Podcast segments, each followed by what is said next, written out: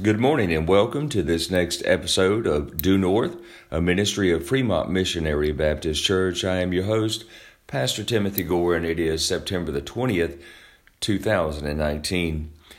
The topic I want to discuss today in our podcast is this idea of just you wait until your daddy gets home. Just you wait until your daddy gets home. I remember those words being spoken once. I was 14 years old, and uh, I had been privileged that my father had gone and purchased for me a Honda 70 dirt bike. And I would take that and I would ride through the fields and uh, out down the paths and enjoy myself. And uh, during the wintertime, the thing about that motorcycle was that it was very hard to start. It needed to be warm. Uh, and so my mother had gone to the grocery store that day and it was cold and I couldn't get my motorcycle to start. And so I came up with the idea that I would take that motorcycle and I would push it inside our home.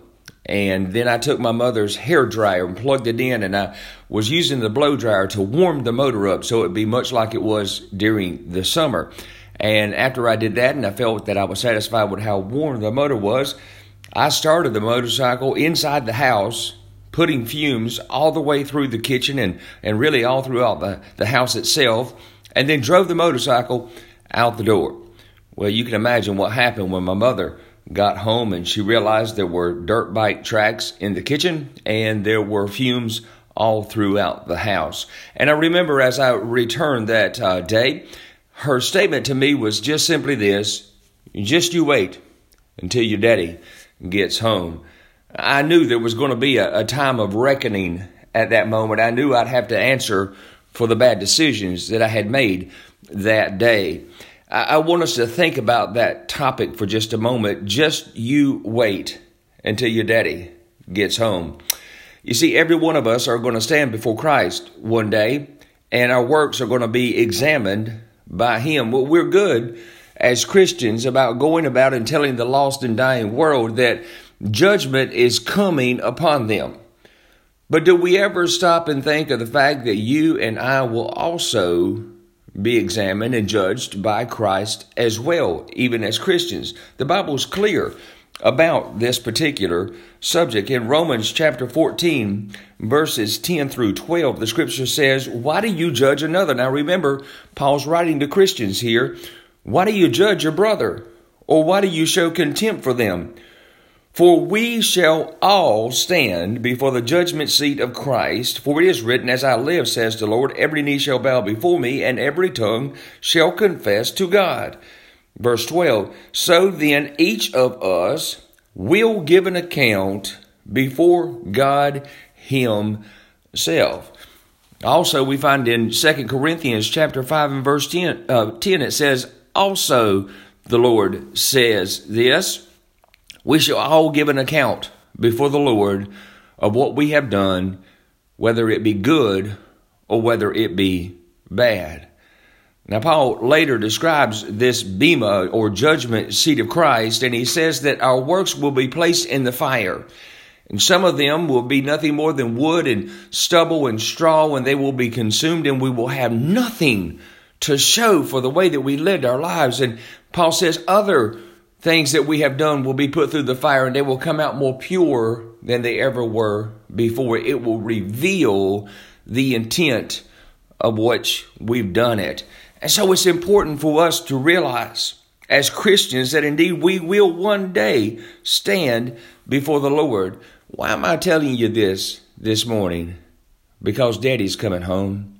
There's coming a moment, and it's not going to be long before Daddy returns, and, and you and I will indeed stand before the Lord. And I want you to understand that oftentimes we, we think of that moment, we close our eyes upon this earth and death, and we open it up and we see Jesus and we give each other a big hug and we go on into heaven. But the truth of the matter is, the things we're doing right now will be judged by Christ, that will be examined and looked at.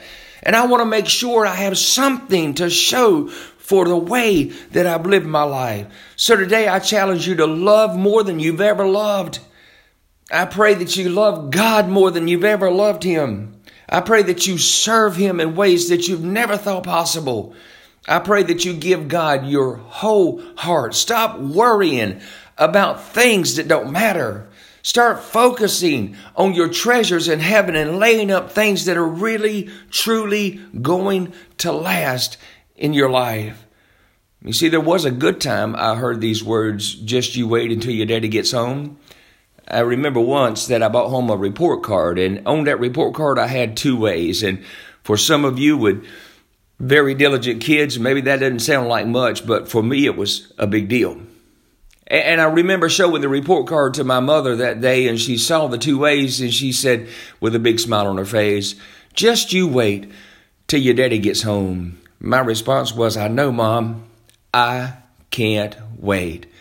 You see, we can turn that around. We can know that daddy's coming home, and we've got plenty to show him that is going to make him proud. I want to live my life in such a way that I have something to give to the one who gave everything to me. I want to live with passion for Him in my life and put aside those things that really don't matter so that I can focus on being pleasing to Him.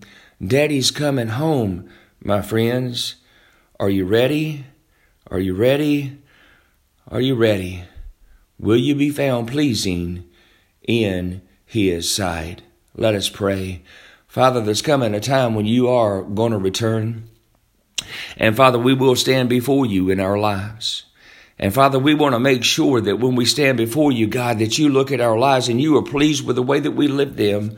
I know we live in a sinful world, Lord. I know we fail in so many ways, but God, at least in our heart, will you see that we were determined to please you, to love you, to do all we can for you. Father, inspire us, God, to live our lives that we can be proud when we stand before you and you examine our lives and you see, Lord, the things that we've done in your precious name. Help us to live our lives in such a way, Lord, that we make you proud.